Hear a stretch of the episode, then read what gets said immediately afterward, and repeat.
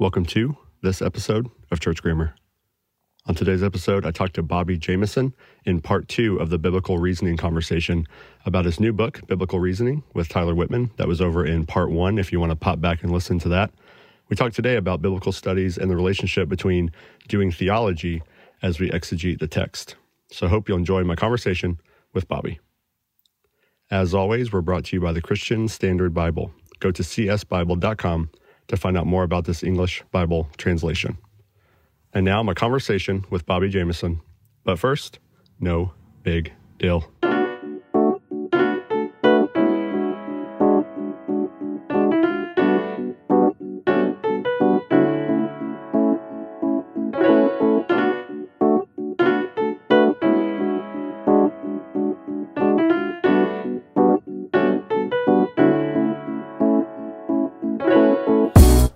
Bobby Jamieson here. This is part two of our discussion on biblical reasoning.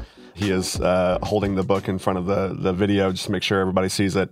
I didn't get a screenshot fast enough for that just to have your book there, but thanks for being on Church Grammar, Bobby. Happy to. Wait, is this a video thing too, or just audio? Well, we're on video. Uh, it may show up in video, but it'll be primarily audio. So, Okay.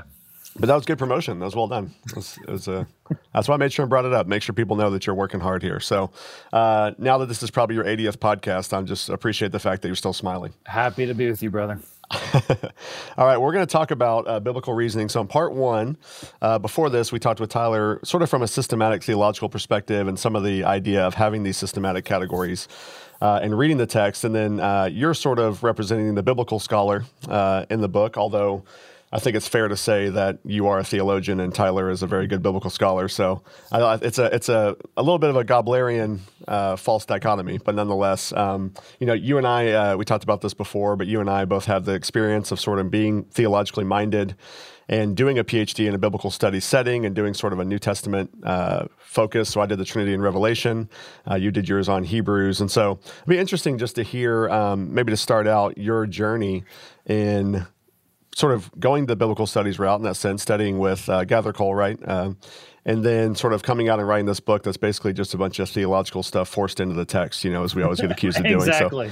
So, yeah. So how'd you how'd you get there? What's what's some of the ways that you've been shaped in that way? Sure. Well, maybe a little bit of backstory, then the PhD, and then what's come after. Backstory would be I've always been deeply interested in theology since I started kind of more seriously engaging with the scriptures as a college student.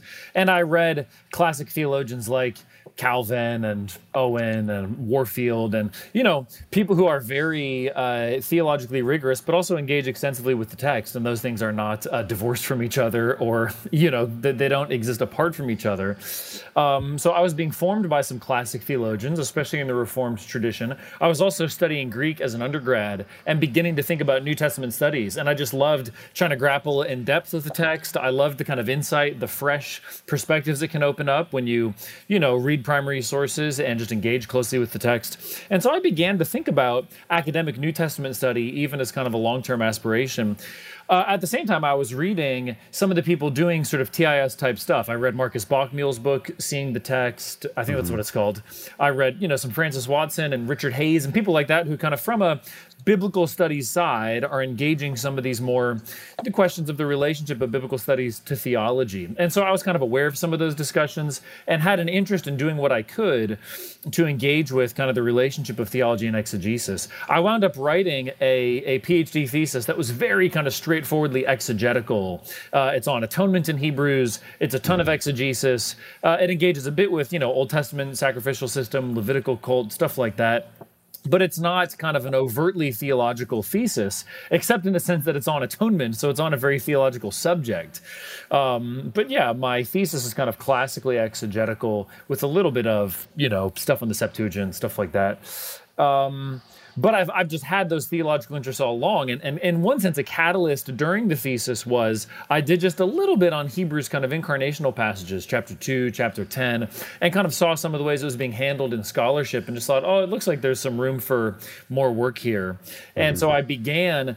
I began um, reading some of the literature on New Testament Christology, you know, Bauckham, Hurtado, that kind of stuff and uh, began kind of a side project on Hebrews Christology that eventually grew into that book, The Paradox of Sonship. And so, by looking at Hebrews Christology with the aid of kind of classical Christological resources, but in dialogue with modern scholarship, both on Hebrews in particular, as well as broader stuff on New Testament Christology, that was kind of a way for me to scratch that itch, which was still fundamentally trying to read Hebrews and grapple with Hebrews and uh, yeah. make an argument that tries to be persuasive in terms of just the text itself of um, how do you resolve some key kind of questions and issues in the book, but using explicitly theological resources to do that. That's that's what the Paradox of Christology, uh, Paradox of Sonship book is about. That came out last year. So I guess in that sense, I I began to try to work out, and I was influenced by Wes Hill and the methodology of his book on Paul and yeah. the Trinity you know, using more developed Christological and Trinitarian conceptions as exegetical tools. So, in a sense, Wes's book was sort of, you know, path breaking in a biblical studies sense. I then adapted that more to, to classical Christological categories. But that's what that's what sort of set me on this path of hey, you can actually use theological resources in exegesis, and at least trying to do it in a way that is in dialogue with and making a contribution to contemporary New Testament studies. So I'll kind of leave it there and let you pick up what you'd like to from there. Yeah, and I think you and I have talked about this before. You know, your your paradox of sonship and my Trinity and Revelation, they're in the same uh, series at IVP, yeah. and and I you sent me an early copy of it, and I was like, man, your first chapter and my first chapter, Bauckham, Hurtado, Kevin Rowe, Wesley Hill. You know, both of us That's were so right. deeply influenced there. Um, I remember reading Wesley Hill's book and then just being like, I want to do this. You know, just it hit me, and I was ready to go. Um, and so it, there is an interesting sense in which what you're doing there is both contributing to New Testament theology and contributing to systematic theology. Because, you know, in the systematic world, which I sort of see myself as maybe swimming in a little bit more, um, there's a lot of good Trinitarian systematic work. There's a lot of good dogmatic work. There's a lot of good retrieval and historical theology work. And then there's this growing need, I think, to talk about it in the text. So um, you'd saying, you know, sort of as you're reading Hebrews, you're just starting to pick up on the need for these categories. Maybe talk a little bit more about that because that, that's where I was at. It was sort of like I like the high Christology stuff. I like some of that. It can be helpful, but it's not giving me all the tools that I need to deal with Revelation. And it sounds like you had some of the same uh, things with Hebrews. Yeah, I suppose this happened a little bit organically. Um, I remember a, uh, a, a very a very seasoned senior New Testament scholar who's a wonderful you know evangelical brother was um, he was at Tyndale House when I was there, and he he bought me he had kind of a, a, book you know Amazon gift card or something, and he's buying books for some of us young bucks, and he um, I, I asked him to get me Cyril of Alexandria, you know the McGuckin volume yeah. of uh, Cyril and the Christological controversies, which is like half analysis and half primary sources. And he was kind of like, kind of like, what on earth would you want that for? but I read Cyril, and uh, just as I was as I was getting introduced to some of the debates around, you know, is there an early adoptionist layer of Christology in the New Testament? What about Romans one, Philippians two, Acts two? Is there kind of early adoptionism embedded here? Um, you know that that then centers in Hebrews around the language of sonship. Uh, is Jesus appointed son at his exaltation? Is he eternally the son? Uh, you know, and there's just and scholarship is just all over the place. And I began seeing a lot of kind of a uh, an unquestioned assumption that it sort of has to be one or the other. Either he is son or he becomes son. Either this is a kind of a merely functional category, you know, merely something he attains to at his exaltation, or it has to be, you know, divine from all eternity, etc. Whereas Hebrews seems to be speaking of Christ as son in two distinct and complementary registers. So I started reading Cyril, just his Christological works, his exegesis. He deals a whole lot with Hebrews. I was reading some of those main primary sources, you know, his letters, um, etc. And I started just reading through the Greek text of his fragmentary commentary on Hebrews. And and Cyril threads the needle of saying he both is son in a divine eternal sense, and he becomes son uh, mm-hmm. at his exaltation to heaven by being installed in office as Messiah. And so Cyril was able to give a sort of both and reading that hardly shows up at all in modern scholarship and that I think is right and that avoids a kind of um, zero sum, you know, uh, either he is son or he becomes son mm-hmm. precisely because he has this whole perspective of an incarnational Christology. He is divine from all eternity. He becomes son by becoming, oh, sorry, he becomes man by becoming man. That then is the foundation of all else that he becomes in the economy. So he becomes priest. He becomes a son in the sense of Messiah in power at his exaltation. And it was precisely Cyril's kind of full orbed uh, you know what what we would call creedal or eventually Chalcedonian Christology. Though of course there's historical nuances here. Um, that it, it's it's that overall theological vision that enables him to uh, synthesize and preserve the diversity of these different things happening in the text. Where a lot of modern scholars, it's an either or. And so, in a sense, I just thought Cyril's doing a better job exegetically, and it's precisely yeah. because of these theological resources. And that, that's part of what started to sort of click into place. Wait a minute, maybe there's a way to say some of these particular uh, Christological concepts, distinctions, etc. They actually are reading strategies. They actually are exegetical tools. And there's there's you know there's good patristic scholarship looking at some of this. There's even scholarship on Aquinas you know, for instance, to skip ahead a little bit historically, but that talks about how various theological concepts and categories are exegetical strategies. You know, the hypostatic yeah. the hypostatic union is an exegetical tool for Aquinas.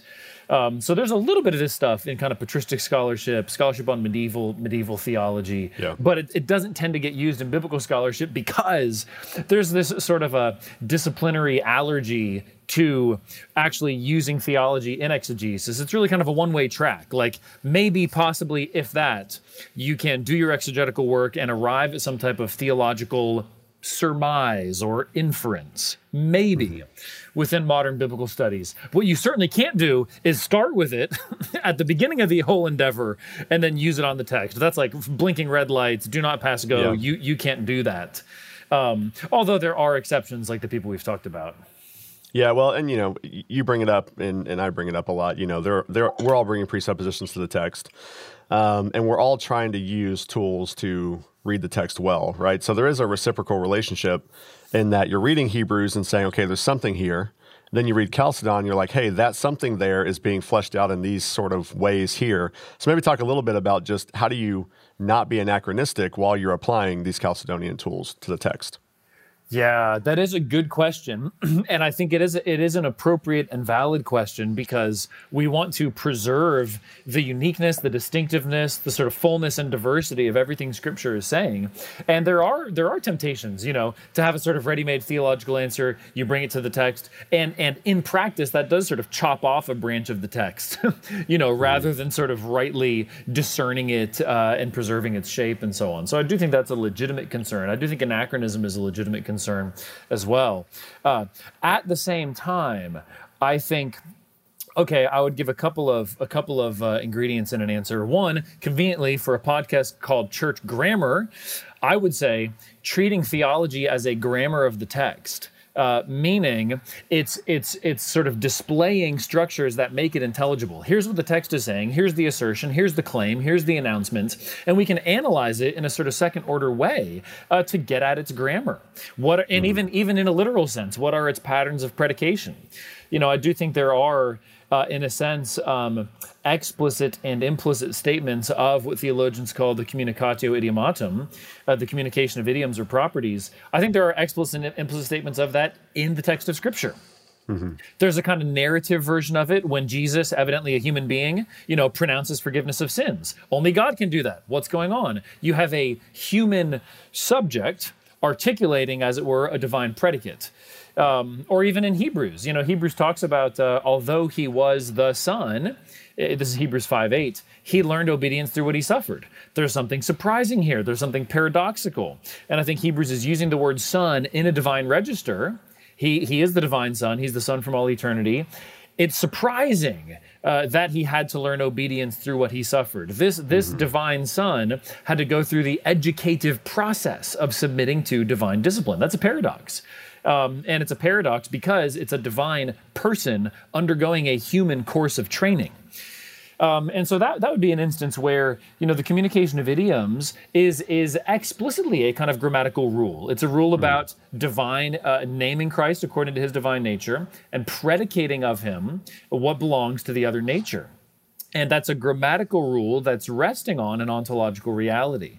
Um, so that that's one very concrete instance, concrete illustration of how theology is grammar. I also think theology is grammar in a broader sense. That is, it's a kind of subordinate explanation. It's it's it's aiming to make sense out of what's in the text by analyzing connections, uh, by discerning patterns, and that kind of thing. And, and, so the goal is to enable us to understand uh, and thereby articulate what the text is saying. So I do think we can use theological concepts, distinctions, etc., uh, in a subordinate role, in a ministerial role, and in a sense, we're we're submitting them to exegetical scrutiny. You know, you kind of find out if a tool is the tool for the job by putting it to work. So. Yeah you know, I've got this broken pair of like $1 sunglasses right here. Literally, I'll pull them up right now. I got them last summer when I lost my other sunglasses in an aquatic accident.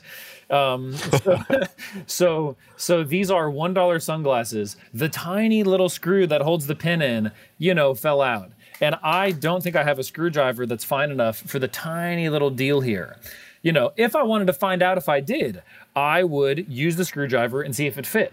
You know, and there's a kind of objective like, no, the screwdriver, you know, its head is too big. It won't, it mm-hmm. won't get this tiny little screw here there's a sense in which there's a kind of humility before the text, uh, a posture of listening, kind of attending to all of it. Uh, is this screwdriver really opening up what's there in the text? And, and, and so we want, as, as theologians reading scripture or exegetes using theology, we want to simply have our ears remain open to the text. There's a posture of patience there, of humility, of kind of suspending judgment.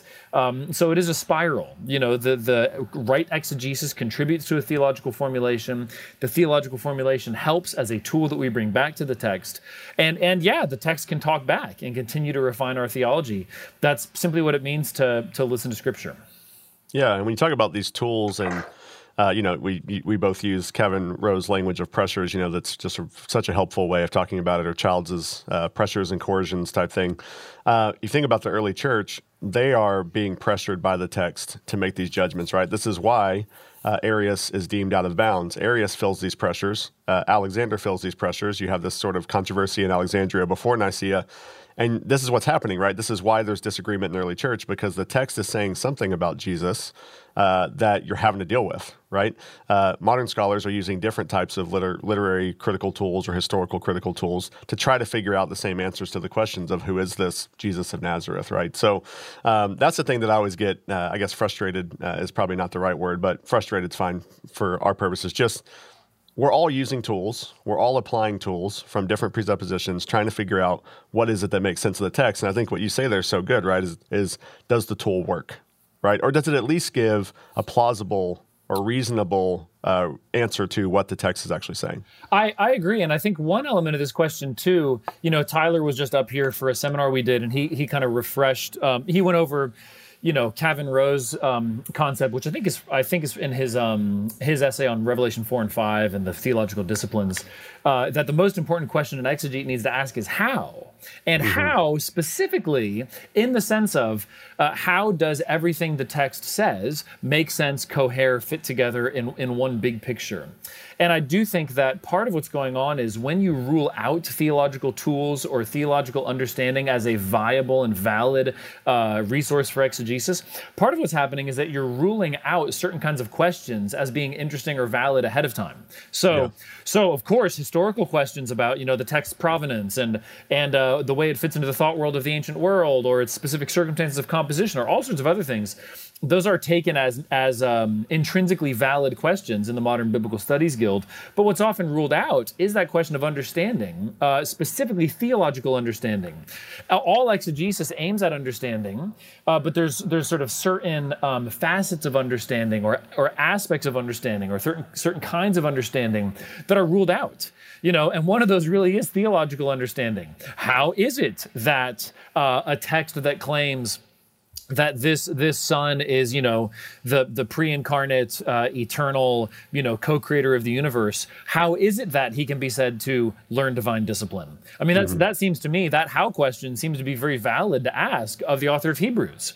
How how is it he's saying both these things at once? Is there some type of structure by which they cohere? Can we put those two together in a way that fosters and enables understanding um, in other words, a kind of theological understanding is not different in kind from a historical understanding or kind of you know Paul's correspondence with Corinth. How can we how can we piece that together back and forth? What is the what are the other, these other letters refer to? What did they do? How can we sort of exercise a historical imagination here?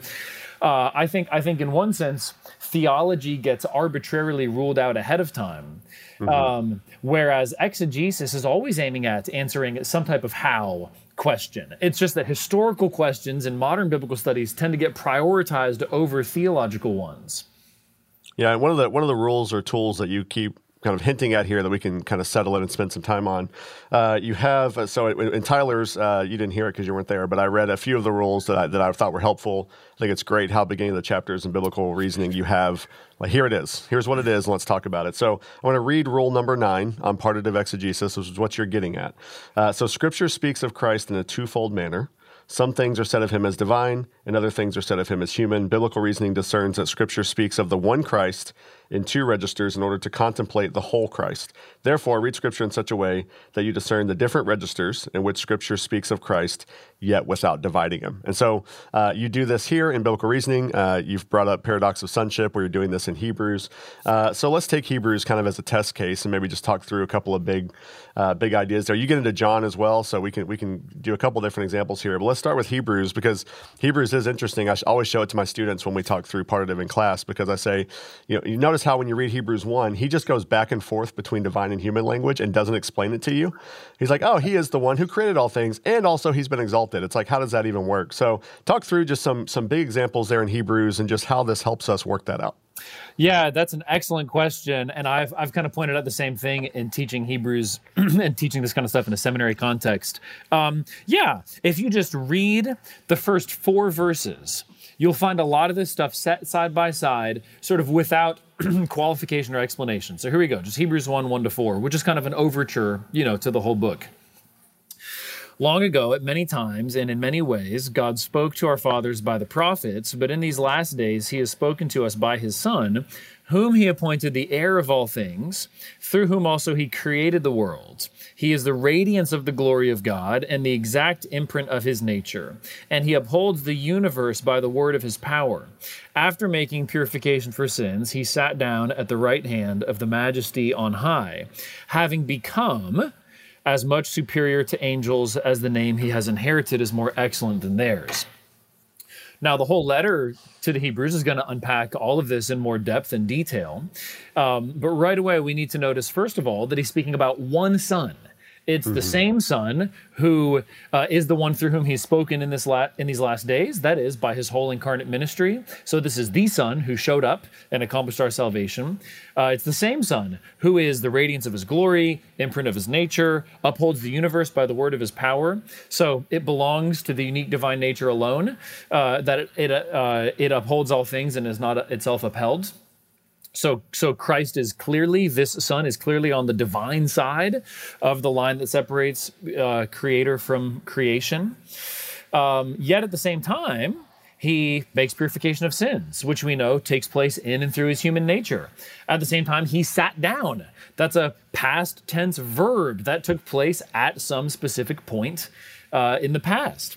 And then, even more sort of uh, surprising, having become as much superior to angels. Well, wait a minute. How was he ever inferior to angels? Mm-hmm. That's a kind of mystery that the author of Hebrews sort of, you know, sets in a sort of time release fashion that he's then going to give us another big clue to in chapter two, where for a little while he was made lower than the angels. In in his incarnation in his state of humiliation. Uh, oh for a little while he's made lower than the angels. Oh right through his incarnation. Oh so that's how he became superior to the angels. It's speaking about him you could say with his incarnation presupposed and with some specific reference to his ongoing human state his ongoing incarnation uh, so right away you, in order to kind of make sense and piece together this narrative and this narrative's saving significance, you need to distinguish without separating kind of two conceptual realms uh, that which Hebrews is saying about Jesus, the Son, uh, with reference to his divine nature on the basis of his divine nature, and that which Hebrews is saying about the Son with reference to and on the basis of his human nature. And I would simply submit the author of Hebrews is kind of speaking in both ways, going back and forth. He's not really giving, giving us a warning, um, he's just doing it. And, and in order to make sense of it, in order to understand how it all coheres, we need these sort of two categories of understanding. We're not separating them in reality. Again, this is only one son. There's an ontological basis of unity here, that all this coalesces in one person because this divine son united to himself a human nature. So there's a, there's a theological basis of unity here, but as we unpack this, as we discern this, as we discuss this, we need to, to maintain a clear mental distinction between what's true on the basis of his divine nature and what's true on the basis of his human nature. And the funny thing is like the the sort of constituent elements of this understanding are present in all sorts of interesting places in scholarship. So I think it's I think it's Amy Jill Levine who wrote um, the study Bible notes in a Jewish study Bible uh, you know, a recent scholarly kind of Jewish study Bible, and she says, uh, commenting on these verses in Hebrews, you know, well, this is this is why Christians confess, you know, creeds like Chalcedon, like yeah. like obviously, obviously the stuff Hebrews is saying here. Well, that's why Christians have all that stuff about like Jesus' divine and human nature, like like yeah. duh, you know, she she doesn't really have a dog in this fight. It just seems kind of transparent to her. You're like, yep, divine, human, got it both. Okay, like that's what Christians are talking about. yeah. And so I that's think, awesome. I think you often have kind of the pieces of this or elements of this understanding, but it's not often put into kind of a hermeneutical tool. And so, so what I would submit is uh, the substance of this is present even in the first four verses of Hebrews you know, and I think we can legitimately, as an aid to understanding, uh, kind of walk through those verses and go, okay, well, which of these predicates really has reference to his divine nature and which has reference to his human nature? And I've, I've even got a little chart in the Paradox book where I kind of go through which is which or in some cases uh, that it has to imply both because it's a divine prerogative that he exercises mm-hmm. as a human being. Like for instance sitting down at god's right hand. Uh, that's a marker of divinity. That's an index of divinity. There's only one throne in heaven. There's not multiples. So if you go and sit down up there you're claiming something pretty big. But of course the act of sitting down i think is a reference to an embodied human action so yeah, all that all that to say, I think I think uh, distinguishing those things aids our understanding and creates, you could say, kind of a program or a framework for then reading the rest of Hebrews and and the witness it bears to Christ's person and work. Okay, so let's talk about another example, one that you bring up in biblical reasoning that I think I remember, especially 2016, 2017, when all this sort of subordination. Um, stuff was at its peak. First Corinthians 15 was the one that everybody wanted to go to and say, this is the most difficult one. This is the one we got to work through.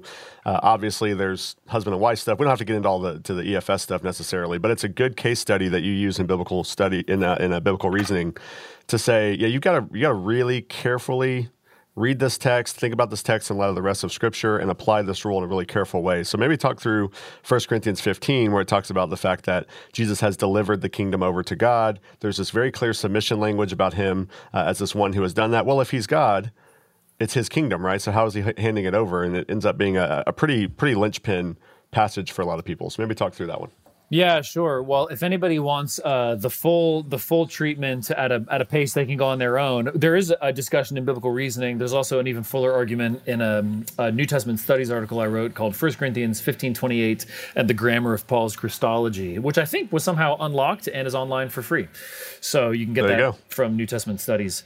Um, yeah, so this is 1 Corinthians 15 verses 24 to 28, especially verse 28, which says, "When all things are subjected to him, then the Son himself will also be subjected to him, who put all things in subjection under him, that God may be all in all. So this is talking about, you know, Christ is resurrected and reigning in heaven right now, but all his enemies are not yet under his feet, witness death you know so so he's he's presently reigning but his reign is not yet consummated. So paul's looking forward to when christ's reign is consummated when the kingdom fully comes when even death itself is defeated. And paul's saying that once all things are subjected under god's feet uh, then christ himself will be subjected to god the father that God may be all in all. And um, I think there's a few uh, factors in the immediate context and the broader context that indicate that we need to we need to sort of understand this statement with reference to and and as being limited to Christ's ongoing human existence. Uh, one is that. Um, in the nearby context, Paul's talking about Christ as a man. Uh, 1 Corinthians 15 21, as by a man came death, by a man has come also the resurrection of the dead. So, so Jesus' humanity is a prominent topic in the context. Uh, another one would be that a number of Paul's scriptural citations and allusions have reference, explicitly or implicitly, to Christ's humanity. So, for instance, he cites Psalm 8 6 explicitly. Uh, God has put all things in subjection under his feet. That is a psalm about the state of humanity at creation, about uh, the creation mandate, God putting all things under humanity's feet. And so, what Paul's saying is this mandate is not quite yet fully fulfilled. It will be fully fulfilled when Christ, the true and representative human being, completes and accomplishes humanity's vocation of exercising life giving dominion over creation. So, Jesus, as a human being, as the true human being, brings the human vocation to fruition by getting all of creation under human submission, properly, uh, truly, and fully for the first time since Adam lost that dominion. So we we could not be any more talking about Christ as a human doing human stuff to fulfill the human condition, human, human, human, human, human. That's the right. story. That's the story Paul's telling. It, you know, it's a kind of first Adam, last Adam. You know, fulfillment of of of humanity's vocation, kind of a soteriology going on here.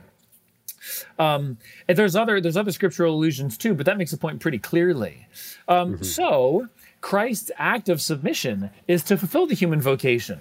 And if we sort of probe the logic underneath that a little bit, well, how did the human vocation get out of whack in the first place? It was through disobedience. It was through a refusal of submission.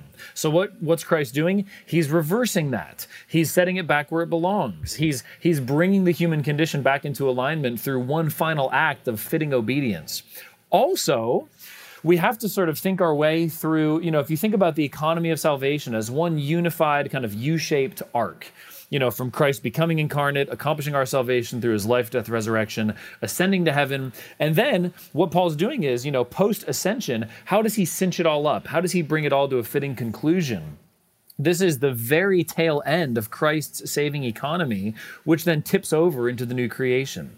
So what's going on is it's his last, as it were, mediating or redemptive or salvific act. It's how he brings everything to a fitting telos. It's how he wraps it all up. And so there's a sense in which he's completing his commission. Uh, and then he's rendering up a kind of last act of obedience and submitting to the Father. It's in, in this sense, as a human being, uh, it's like a general being commissioned by a ruler. You know, the general goes out and conquers all the ruler's enemies. Once everything is fully subdued, the general returns to the ruler and says, Mission accomplished. So, uh, I think what's going on here is that, yeah, Paul has a very tight focus on Christ's uh, embodied state, his ongoing humanity. And so, even if uh, you want to say, theologically speaking, that there's a sense in which Christ's uh, submission lasts into the, uh, you know, the the uh, permanent state going forward, that's still a human act. Mm-hmm. Um, so it's not, you know, I do think Paul's focus here is, is, on this temporal, punctiliar, as it were, final act of submission. So I do think it still has a, a limited scope. But even if, as a sort of theological entailment of that, you want to say that the perfected human condition includes and entails submission, uh, it's still the perfected human condition. So I think I think this statement simply does not refer to it. Simply does not have in view. Uh, it, it, does not target uh, Christ's eternal divine relationship to the Father. Yeah, that's good. Um, the other one that's that's a big one that you bring up as well is in John. Uh, John's a really interesting one because John will do the same things. Uh, well, I guess Jesus is doing it in John's gospel, but he'll just be like, "Yeah, I and the Father are one. I do what He does. I say what He says. Uh, also, He's greater than me. Also, before Abraham was, I am." You know, just kind of the same kind of thing where you're just running into this kind of stuff. Um, and so we see this, you know, in a lot of different places, right? Um, in Revelation, uh, in some of the work that, that, that I've worked on, you know, you see this idea where He is both uh, the Lamb who was slain and also the one who shares the throne with the Father. You know, the one who enacts judgment and receives worship equally with the Father, and also he's the one who has died for, for the sins of the people. So um, I think maybe one of the concerns that, that comes up here, not maybe, is one of the concerns that comes up here, is when you're doing partitive exegesis, you run the risk of becoming Nestorian. You've got two persons, you're separating Jesus. So give some just tips to people as you're going through there not to take this too far and basically have two Jesuses at the end of the day, where then you're sort of running into all kinds of heresies that, that, that can come up. So how do you how do you be careful not to do that without? I mean, I guess the obvious answer is remember it's one, and then you don't have to worry about it. But but what's more than that, maybe? Well, that's that's a, that's a great question, and you know that's why we have two rules that come prior to partitive exegesis that, in a sense, are rules pertaining first and foremost to Christ's unity. So yep. I'm just going to read those two rules out really quick and then kind of explain that. So rule seven, as the book unfolds, the unity of Christ, the eternal divine Son is the sole subject of everything Jesus d- does and suffers. Christ is one person, one agent, one who. Therefore, in reading Scripture's witness to Christ, we must never divide Christ's acts between two acting subjects. attributing some to the divine Son and others to the human Jesus as if there were two different people. So, the, just just to apply that, then the kind of diversity that you're discerning, you know, yeah, in the Book of Revelation, he is both worshipped with the Father and he's the Lamb slain for the sins of the people. Or in the Gospel of John, he both is a man, John eight forty, who has told you the truth that I heard from God. Uh, he gets tired, worn out, he sits down at the well, all that kind of thing. But also, he says, "My Father is working until now, and I am working." mm-hmm. You know.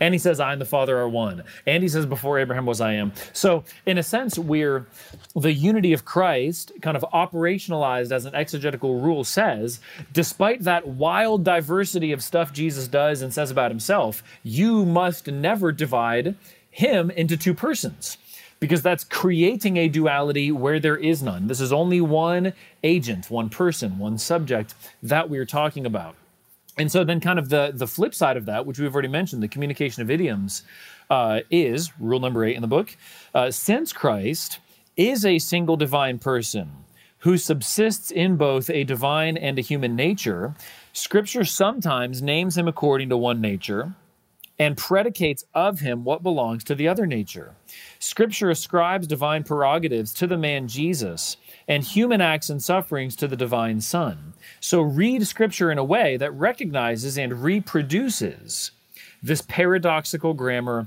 of Christological predication. You could see a kind of um, implicit narrative version of this in something like, you know, Jesus' calming of the storm. Uh, he sleeps in the boat, he's a human being. he wakes up, he tells the storm, knock it off, and it stops. Mm-hmm. And so his disciples say, Who is this that even the wind and the waves obey him? If you start from his humanity, you're like, What on earth? What category do we have for a human being who can tell nature to be quiet? Right? What, what category do we have? Well, the the only sort of fullness that makes sense of that is a human being who is at once also Yahweh incarnate, right? Mm-hmm. A, a, human being who is uh, the only true God of Israel come to himself in person in the flesh. That's the only way to make sense out of a dude who's sleeping in a boat who can then get up and say, "Yeah, knock it off, wind and waves," and then poof, instant obedience. And so, in that sense, um, the paradox, the apparent contradiction, the wait a minute, how does both this work together? That's actually a sign that you're on the right track and you need to sort of keep maintaining both. Uh, the paradox is a clue that you're doing it right not mm-hmm. not something to be sort of parceled out into well the divine son over here is doing this and oh but gee hold on a human being is doing this other thing you know that's that's the sort of nestorian temptation which is a live temptation and mm-hmm. and and comes from trying to sort of um, you know to, to sort of abstract from Nestorius and use it as a kind of type. Um, you know, so making a kind of theological claim more than a historical one. Uh, you know, the Nestorian temptation, sort of as a theological problem, is is looking at saying, well, wait a minute, if this one is true, how could the other be true? there must be two different, you know, agents, actors here. No, no, no, no, no. That's the whole mystery and paradox of the incarnation is that it truly is God who's asleep in the boat. And it truly is a human being who can command the wind and the waves. Mm-hmm. You can you can name him according to either nature because the, the two have truly come together in the hypostatic union. And so, in a sense, um, it's good that you're pushing on that in terms of misuse of partitive exegesis because, logically speaking, it depends upon uh, number one, the reality of the incarnation, and number two, then exegetical rules that guard the unity of Christ's person. Yeah, that's good. So let's talk a little bit uh, broader just about the Biblical Studies Guild, scholarship, theological scholarship, all this kind of stuff. Um, as you're just sort of navigating the world, uh, looking at the at the scope of what's going on, uh, your own experience, what are a couple of things that you would say you just want to see? This is the old OnScript, uh, our friends on the OnScript podcast. Their great question: What needs to die in biblical studies? What are some things that you'd say like? Look, we can we can agree to disagree about a lot of stuff, but here's a few things that just I'm just tired of seeing them. I don't think they're helpful. They're not useful. Give give give, give us a few hot takes on uh, biblical studies. Okay, I've got two, and I hope that I can eventually get these out in a book someday. Um, maybe if I get to write a book on John and the Trinity, which is kind of a long term idea. Okay, but here's two. Uh, you know, two uh, verbal ticks of biblical scholars that I would love to just kill forever. One is a ritual denunciation of a substantive identity between the teaching of the New Testament and conciliar teaching on the Trinity and the person of Christ. In other words, just mm-hmm. the church's understanding of who God is and who Jesus is. There is a ritual denunciation. It, it, has the role of kind of a reflex where scholars who are being very insightful, who are paying good attention to the text, who are, who are, you know, historically trained and who are drawing all sorts of good conclusions, if they sort of feel themselves getting a little too close to like, oh, gee, this kind of feels like the doctrine of the Trinity, they will and now, uh, now I'm being a little bit playful, a little bit cheeky. I can't read their hearts and minds, blah blah blah. But it certainly has the feel to me of a kind of ritual denunciation. Like uh, I'm I'm getting too close to the Trinity, so now I have to say, well, of course, this isn't what's really going on in the fourth and fifth century creeds. That has more philosophical mumbo jumbo. That has more developed conceptualities, blah blah blah. Well, yes, we're sort of getting closer to that, but we must maintain the gap. Mind mm-hmm. the gap. The gap must be preserved there's a sort of ritual distanciation of we can't get too close to saying actually augustine was just right when he read this text. Otherwise guys we're all out of a job. Sorry Um, I do think I do think you know Francis Watson's points he makes about the sort of policed boundaries and the kind of self-interested uh, maintaining of sharp disciplinary boundaries as a kind of self-justifying. You know, this is why you need this is why we need to have disciplinary guilds because you know we we alone have have a privileged knowledge that we can grant to you um, I do think there's something to that. So yeah, that would be a ritual denunciation of you know the New Testament can't really be identical in a meaningful sense with conciliar creedal teaching on the person of Christ and the Trinity. You know, a, a, closely related ritual denunciation that I would love to see scuppered forever, you know, buried and never to be zombified and return, is really a ritual denunciation of metaphysics. Mm. So that would be uh, again, it comes out and kind of saying, well, you know, maybe maybe John has some type of vague idea of, you know, okay, maybe maybe there's a kind of proto Trinitarian whatever going on here, but we can't probe the text for any type of metaphysical depth or coherence because that only belongs to Greek philosophy, or mm-hmm. because mm-hmm. that only belongs to sort of later syntheses of a kind of, well, you know, you get a grammar of, you know, Greek philosophy, the kind of, you know, alloy of the day that gets mixed in, and after the Neoplatonic, you know, kind of developments and early Christianity, blah, blah, blah, blah, blah, blah, blah. So it's particularly that we can't make any sort of strong metaphysical claims. For instance, you know, uh, I think I think there's all sorts of strong metaphysical stuff going on in, in John's gospel where act follows being. Therefore, therefore act reveals being. Therefore, mm-hmm. personal orders of operation reveal personal uh, orders of existence.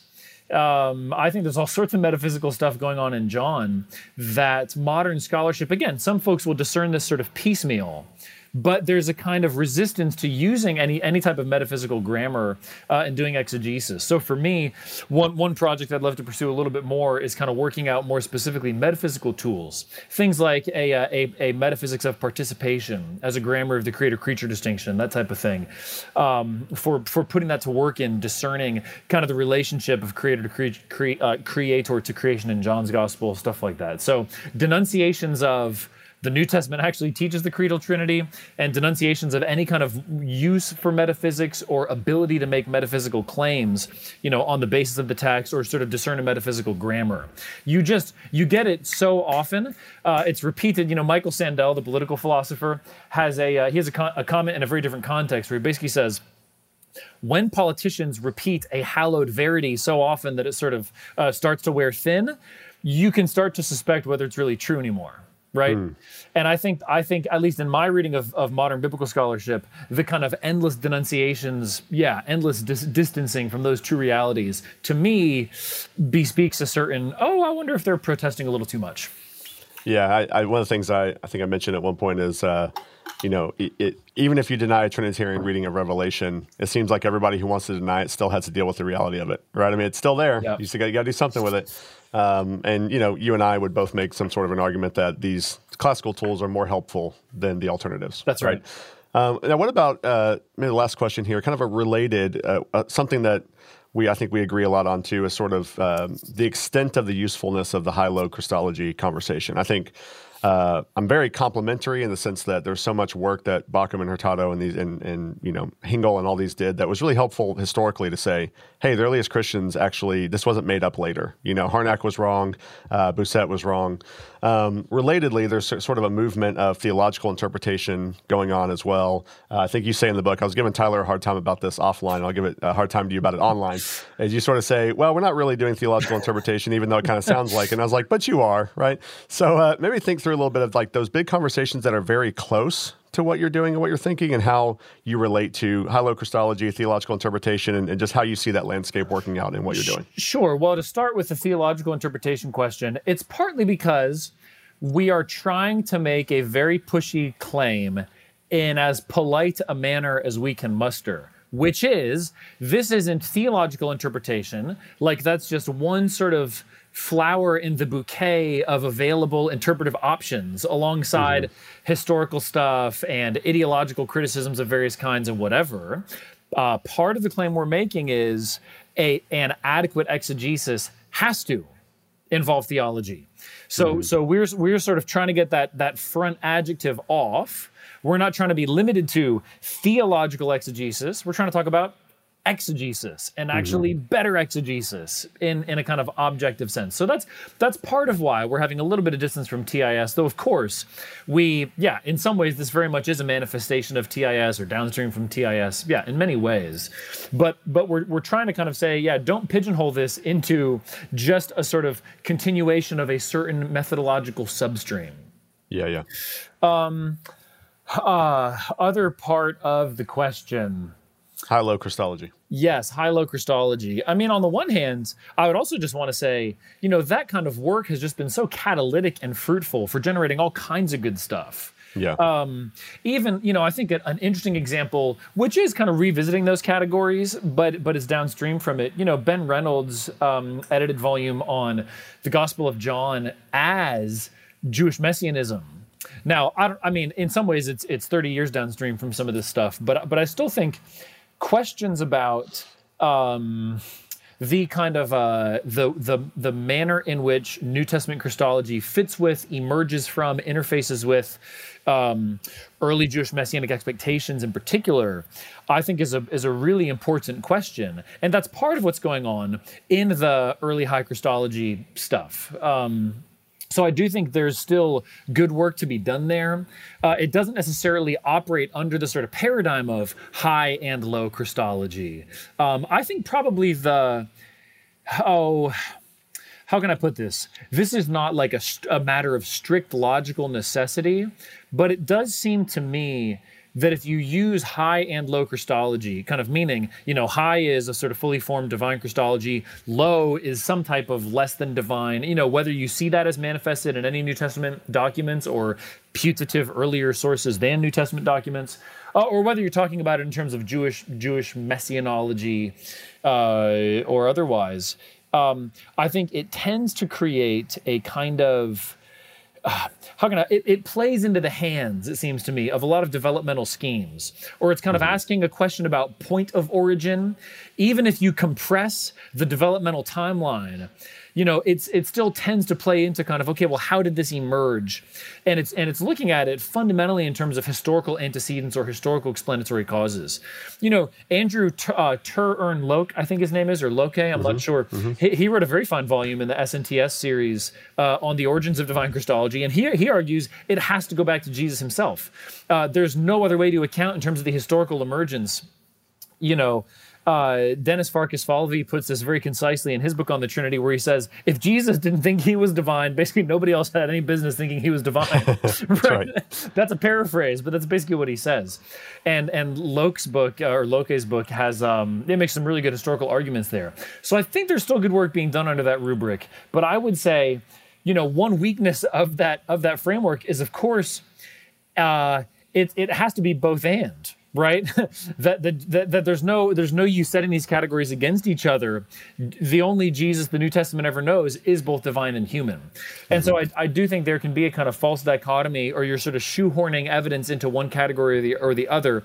There's a kind of yeah playing them off against each other in a zero sum fashion that i think is almost endemic to that framework. And I think, I think, um, in one sense, what I'm hoping is some of my contribution in a New Testament facing way, both in the Paradox book and in biblical reasoning, and and and maybe in some other stuff, is to say.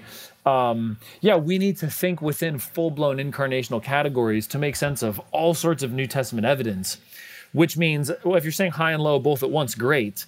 But that's not exactly how those categories tend to get used. Yeah. Well, I love you bringing up Farkasfalvy. His biblical path to the triune God is like 120 pages of better than anything I could ever write. You know, I read it and I was like, well, this guy's done it. So it's it's over. But uh, anyway, all right, that was very helpful. Um, we are about 50 minutes in, so we probably should wrap it up here. Even though I could do this for six hours about 100 biblical texts and everything yeah. else, but uh, this is helpful. Thank you. Um, your book, Biblical Reasoning, uh, Paradox of Sonship, both uh, very well worth reading. I am going to plug uh, our IBR session uh, that oh, is going you. to be um, about the paradox of sonship. So, for those of you who don't know, Stephen uh, Presley and I run an IBR research group called the Theology, Hermeneutics, and Biblical Interpretation section. Don't tell anybody, but we just uh, we're just there as the theologians who like the Bible. So, um, our group is sort of having these discussions about the Christian doctrine of God and how that fits into Scripture. And so, we're, we're doing a discussion uh, on uh, Bobby's book, The Paradox of Sonship. We'll have uh, Mark Gignilliat, Old Testament professor at Beeson. we'll have Fred Sanders, Amy Peeler, and then since I'm a co co uh, co runner of it. One of us has to give a paper, so I'm going to do something, try to stay out of the way. Uh, just reflecting on uh, what Bobby's doing here. So if you want to check that out at IBR, uh, that'll be uh, November 19th from 3:30 to 5:30. So I see that really, Bobby, as being a uh, a very friendly conversation. I think everybody there is going to be relatively positive. So the idea isn't let's get somebody to come in here who thinks the Trinity is not really legitimate or that Christ is you know is not really divine, but really just some some theological and exegetical reflections. So thank you. I'm really looking forward to that. I'm grateful for the opportunity. Yeah, it'll be fun. All right, Bobby. Well, thanks for being on Church Grammar. Thanks, Brandon.